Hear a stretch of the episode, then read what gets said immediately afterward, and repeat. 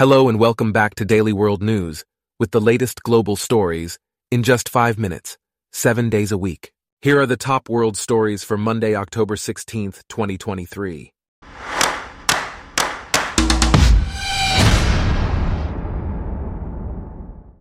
Today's episode is brought to you by Blogcast, your personalized audio feed, available on iPhone and Android.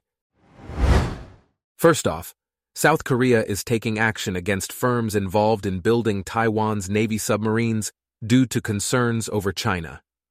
Marine technology firm SI Innotech has been charged with violating trade laws for its involvement in Taiwan's military submarine program. The Defense Acquisition Program Administration has expressed export concerns and is cautious about approving such projects. Two other South Korean companies that allegedly supplied Taiwan have also faced charges for breaking trade laws. Despite tensions with China, Taiwan recently unveiled its first domestically built submarine and will soon begin sea trials. The identities of the subcontractors and the charges they face have not been previously reported. In other news, India's Delta Corp is facing financial challenges the casino operator received an additional tax shortfall notice of 63.84 billion rupees, following a notice to pay tax arrears of 111.4 billion rupees last month. This news caused Delta Corp shares to fall to a near three year low, losing 10% of their value. Global investors have urged Indian Prime Minister Narendra Modi to review the 28% gaming tax imposed on gaming companies as it may deter prospective investments of about $4 billion.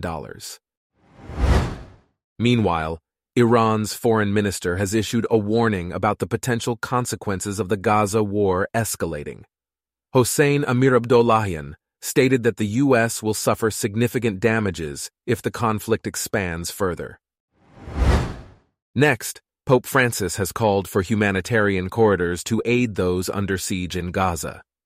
He also renewed his appeal for the release of hostages held by Hamas, emphasizing the importance of respecting humanitarian rights in the region. Also, a new book has collected letters from victims of Spain's Franco regime. The book titled Las Cartas de la Memoria includes letters written by Vicente González Garcia Carrizo to his three sons in 1939. The project began 20 years ago when Thomas Montero Aparicio started investigating the death of his trade unionist grandfather, who was executed in 1939. Uh, the book allows families of the victims to write back to their deceased loved ones, sharing memories, news, and love. It is available as a free PDF. Furthermore, Poland's opposition parties have won enough votes in the parliamentary election to potentially oust the governing Nationalist Conservative Party. The largest opposition group, Civic Coalition, led by Donald Tusk, obtained 31.6% of the votes. If the result holds, President Andrzej Duda is expected to attempt to form a new government. This outcome is seen as a positive development for LGBT rights activists in Poland. In another development, Gaza residents are facing food and water shortages as they flee to the south. Israel has urged over a million residents to evacuate northern Gaza due to ongoing strikes. The chaotic exodus has led to overcrowded hospitals and a dire humanitarian situation. Israel has expressed its intention to destroy Hamas and its leadership in Gaza, including the possibility of a ground invasion.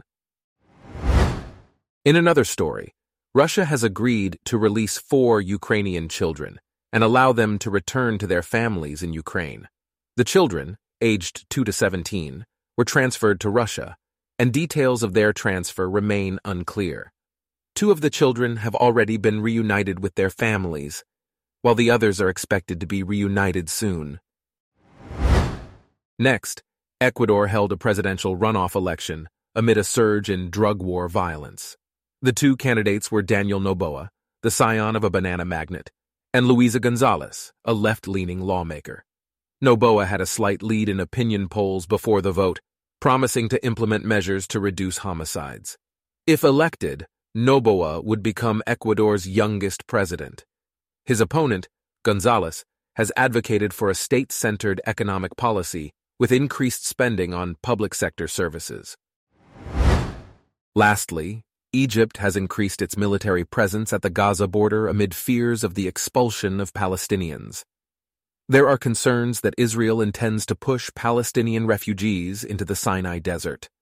The U.S. Secretary of State, Antony Blinken, has discussed this possibility with the Saudi crown prince. Arab states oppose the move, warning of a potential regional war. Egypt insists that the plans involve relatively small numbers of refugees and opposes the establishment of large camps. Egypt is also dealing with its own insurgency in the Sinai Peninsula and is making preparations to receive some refugees. Our top world stories for today are brought to you by Blogcast, your personalized audio feed. Download the free Blogcast app on your iPhone or Android today. If you enjoyed this, please consider listening to our other podcasts Daily Business News, Daily Tech News, Daily Science News, and Daily Lifestyle News. Thanks for listening.